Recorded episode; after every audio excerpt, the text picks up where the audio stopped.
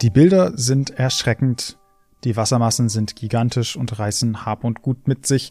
Der Schaden und die Tragödie sind kaum vorstellbar. Die Katastrophe, die dieses Jahr Rheinland-Pfalz und NRW betroffen hat, ist sicherlich eine schreckliche Ausnahmesituation. Und dennoch sagen Experten, dass sie auch Teil eines größeren Trends ist. Mit voranschreitendem Klimawandel treten auch extreme Wasserverhältnisse nicht nur stärker, sondern auch öfter auf.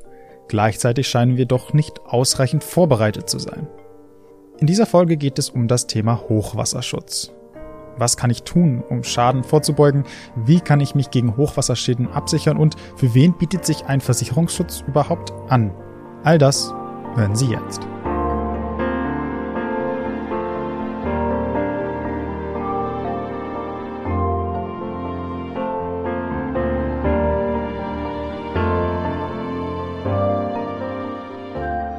Fangen wir erstmal mit den Arten des Schadens an. Hochwasserschäden können tatsächlich durch verschiedene Phänomene verursacht werden. Das, woran viele als erstes denken, ist die Flussüberschwemmung, wodurch höhere Wassermengen der Wasserspiegel von zum Beispiel Flüssen oder Bächen über das Ufer hinaus ansteigt. Darüber hinaus spricht man auch oft von Sturzfluten, die stattfinden, wenn so viel Regen fällt, dass das Wasser nicht mehr abfließen kann und sich an der Oberfläche anstaut. Auch können Wasserschäden durch Rückstau entstehen, wenn die Kanalisationen überfordert sind und Wasser über die Leitung zurück in das Gebäude fließt. An dieser Stelle ist aber eine Erkenntnis besonders wichtig. Während Überschwemmungen oft in der Nähe von Wasserkörpern stattfinden, sind Sturzfluten und Rückstau prinzipiell überall möglich. Dies ist insofern wichtig, dass auch diejenigen, die nicht in der Nähe eines Flusses wohnen, sich Gedanken über ihr Hochwasserrisiko machen sollten. Aber wo fängt man da überhaupt an? Wie schützt man sich vor Hochwasserschäden? Um diese Frage zu beantworten, habe ich mit Andrea Heyer gesprochen. Sie ist Versicherungsexpertin der Verbraucherzentrale Sachsen und arbeitet seit vielen Jahren an genau diesem Thema. Ich glaube, den Verbraucherinnen und Verbrauchern ist bewusst, dass ein Hochwasserschutz aus vielen Komponenten besteht.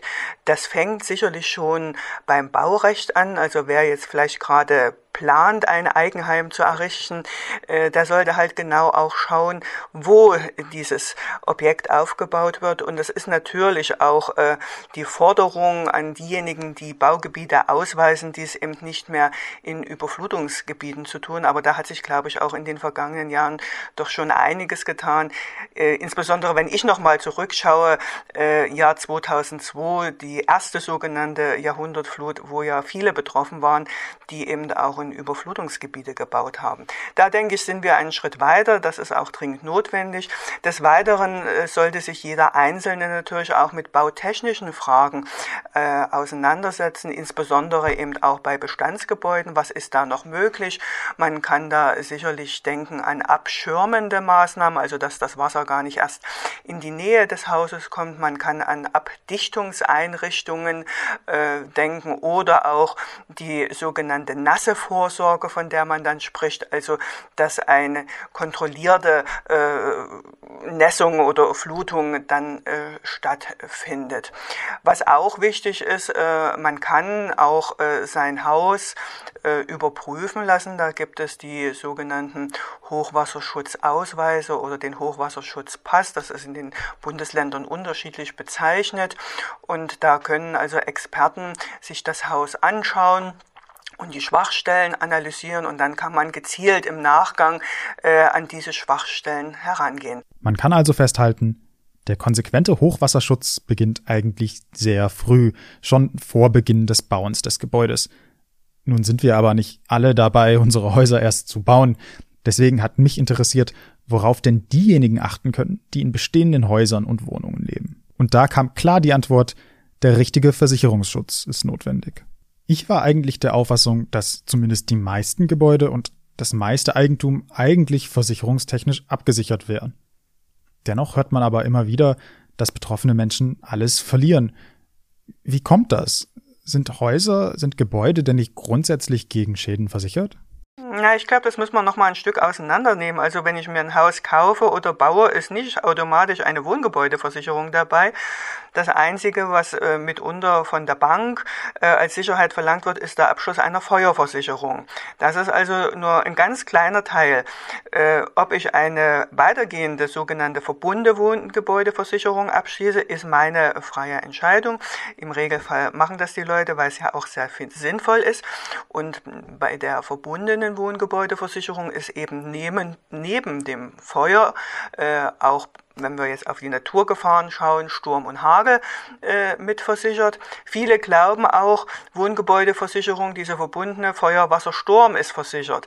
Und äh, da ist eben eine Gefahr in dieser Denkweise, weil das Wasser sich in der verbundenen Wohngebäudeversicherung nur auf das Leitungswasser bezieht und nicht auf Hochwasser oder Überschwemmung oder Starkregen. Das heißt, ich muss dann zusätzlich zu meiner Wohngebäudeversicherung noch eine Elementarschadenversicherung abschließen. Man kann also festhalten, die in Anführungszeichen reguläre Wohngebäudeversicherung deckt Schäden gegen Hochwasser nicht ab. Man bräuchte eine zusätzliche Elementarschadenversicherung. Tatsächlich ist es aber so, dass weniger als die Hälfte der privaten Hausbesitzenden einen solchen Versicherungsschutz haben. Um zu verstehen, woher das kommt, habe ich erstmal versucht nachzuvollziehen, woraus eine Elementarschadenversicherung besteht. Was wird denn davon abgedeckt, was sonst im Versicherungsschutz nicht enthalten ist? Die Elementarschadenversicherung ist keine Überschwemmungsversicherung, keine Hochwasserversicherung. Sie wird zwar am häufigsten damit im Zusammenhang gebracht, aber es muss ganz deutlich gesagt werden, sie deckt auch viele weitere Risiken ab, wie beispielsweise Erdrutsch, Erdsenkung, Erdbeben, Schneedruck, Lawinen bis hin zum Vulkanausbruch. Den haben wir in Deutschland nun äh, erinnerlich nicht gehabt, aber alle anderen Naturereignisse sind hier in Deutschland auch schon vorgekommen, auch in den letzten Jahren, Jahrzehnten und haben eben auch Schäden verursacht. Und äh, wir hören das immer wieder von den entsprechenden Experten, dass äh, diese Naturereignisse in Zukunft auch häufiger vorkommen werden. Nun besitzen aber nicht alle Menschen ein eigenes Haus. Stand 2018 bestanden fast 58 Prozent, also über die Hälfte der Haushalte in Deutschland aus MieterInnen. Für sie gilt aber das Gleiche. Wenn es um Eigentum und Mobiliar geht, werden Hochwasserschäden nicht durch eine Hausratsversicherung gedeckt, sondern die üblichen Umweltschäden wie Feuer, Sturm und Leitungswasser. Auch hier wäre also eine Elementarschadenversicherung notwendig. Dazu hatte Andrea Heyer aber eine wichtige Anmerkung. Wir halten aber letztendlich die Elementarschadenversicherung im Zusammenhang oder als Ergänzung zu einem Wohngebäude für deutlich wichtiger als äh, in Bezug auf den Hausrat, weil das Wohngebäude ist nun mal im Regelfall der größte Wert, den sich die Menschen im Laufe des Jahres äh, schaffen. Ja, und wenn es da große Schäden oder eine gänzliche Zerstörung gibt, dann äh, braucht man diese Versicherung, um wieder aufzubauen. Währenddessen beim Hausrat ist das dann doch nicht ganz so dramatisch dramatisch, im Regelfall zumindest. Daraus erschließt sich für mich, dass anhand der einzelnen Situation zu entscheiden ist, ob ein solcher Versicherungsschutz sich lohnt. Kriterium 1. Geht es um das Gebäude selbst oder ist man eventuell nur am Schutz des Mobiliars interessiert? Für Gebäudebesitzende ist die Empfehlung von Andrea Heyer klar. Eine Elementarschadenversicherung ist zusätzlich zur Gebäudeversicherung extrem wichtig. Versicherungen sind aber bekanntermaßen nicht unbedingt billig. Von welchem Preisumfang sprechen wir hier überhaupt? Also vorweg will ich sagen, es hängt natürlich auch äh, von der Größe des Hauses äh, ab, äh, letztendlich, was wir für eine Versicherungssumme habe und daraus, äh, was sich für Prämien ergeben. Aber ich will mal äh, verallgemeinern und will sagen, ja, es gibt sehr große Prämienspanne je nachdem, in welcher Tarifzone äh, sich das Gebäude befindet. Die Versicherer teilen also in vier Tarifzonen ein.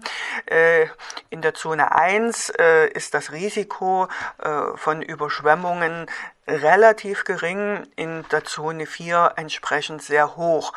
Das heißt, in der Zone 1 ist es heute so, äh, wenn dort das Objekt steht und ich will es versichern, dann kann ich vielleicht noch mit einem äh, hohen zweistelligen Zusatzbetrag für die Elementarschadenversicherung rechnen. In Zone 2 äh, mit einem dreistelligen und in der Zone 3, ähm, wo ich dann schon doch stärker gefährdet bin, ja, dann kann es durchaus auch eine vierstellige Prämie sein und und unsere Erfahrungen sind in der Zone 4, äh, bekommen Verbraucher mitunter überhaupt kein Angebot oder ein Angebot, wo eben auch extrem hohe Selbstbeteiligung vom Verbraucher verlangt werden.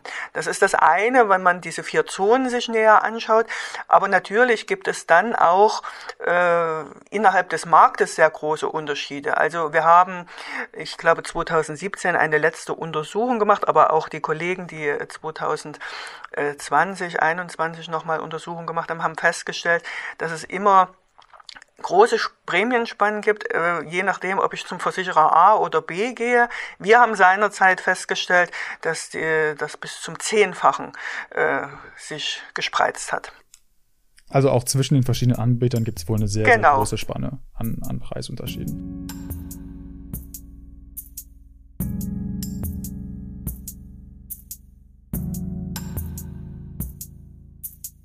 Und hier kommen wir eigentlich auch schon zu einem der zentralen Schwierigkeiten der Elementarschadenversicherungen.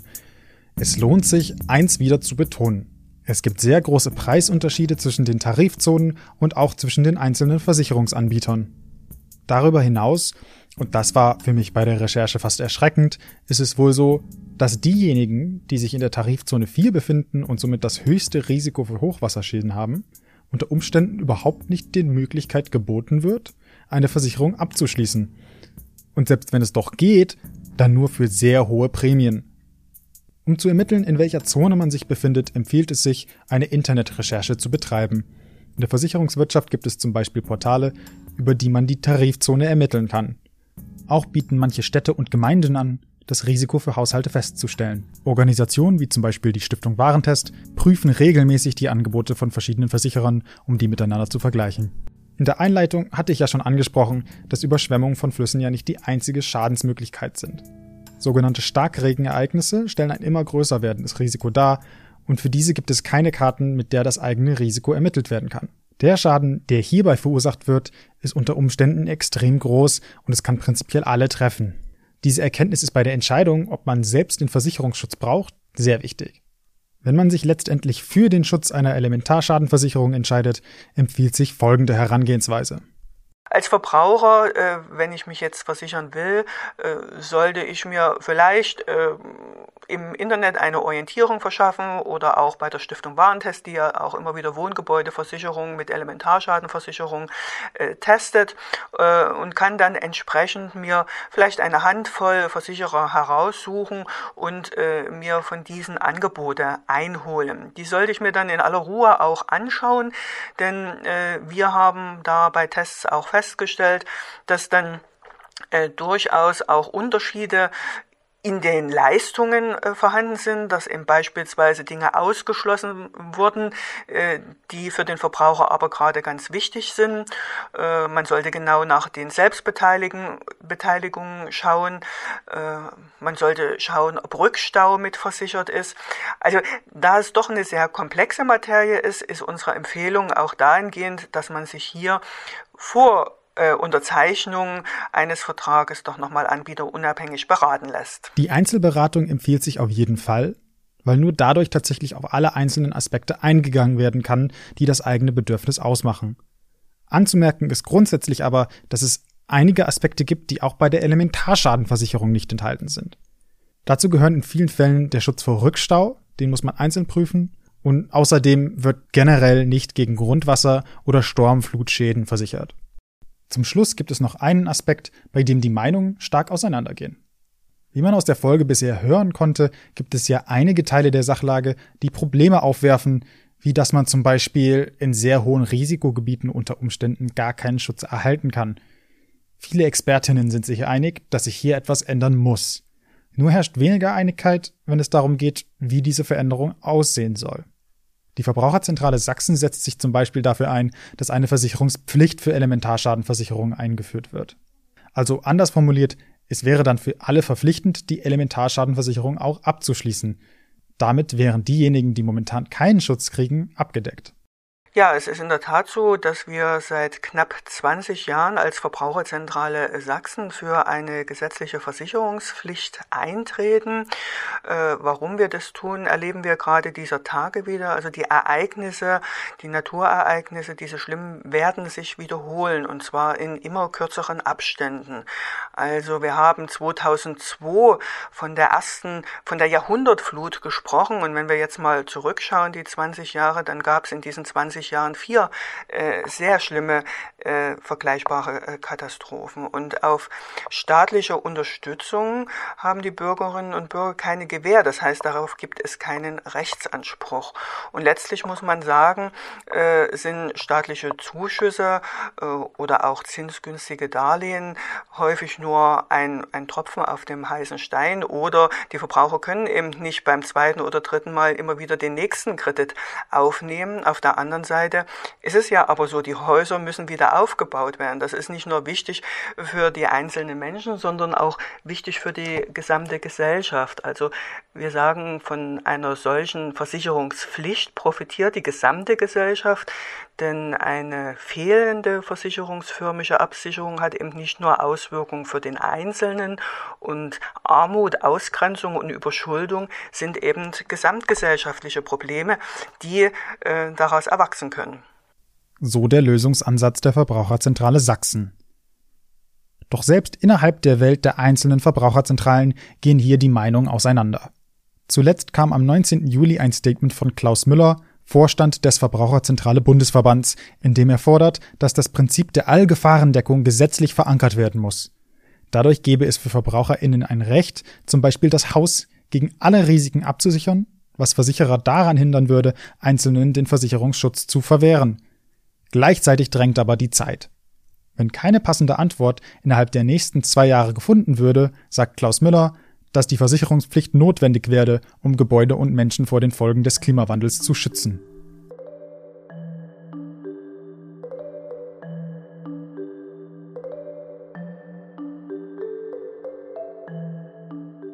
Hochwasserschäden stellen ein an Relevanz wachsendes Risiko für alle VerbraucherInnen dar. Um den schlimmsten Fall zu verhindern, sind insbesondere die passende Vorsorge und der Versicherungsschutz wichtig. Aus vielen Richtungen kommt von Experten die Behauptung, dass die jetzige Lage Menschen nicht ausreichend vor Umweltkatastrophen schützt. Das Thema wird also weiterhin auch in der Politik an Relevanz gewinnen müssen, um sicherzustellen, dass Bilder der Hochwasserzerstörung nicht zur Normalität werden. Für den Moment ist es so, dass jeder selbst zu entscheiden hat, ob zum Beispiel eine zusätzliche Elementarschadenversicherung notwendig ist und entsprechend zu handeln. Dabei ist unter anderem wichtig, ob man Gebäude selbst oder nur den Hausrat versichern möchte und wie groß das jeweilige Risiko ist. In jedem Fall bieten sich die intensive Recherche und eine Individualberatung an, um zu ermitteln, ob und welcher Schutz zu empfehlen ist. Diejenigen, die sich noch tiefer mit dem Thema befassen möchten, können dies auf verbraucherzentrale.de tun oder sich direkt an die lokale Verbraucherzentrale wenden. Vielen Dank fürs Zuhören.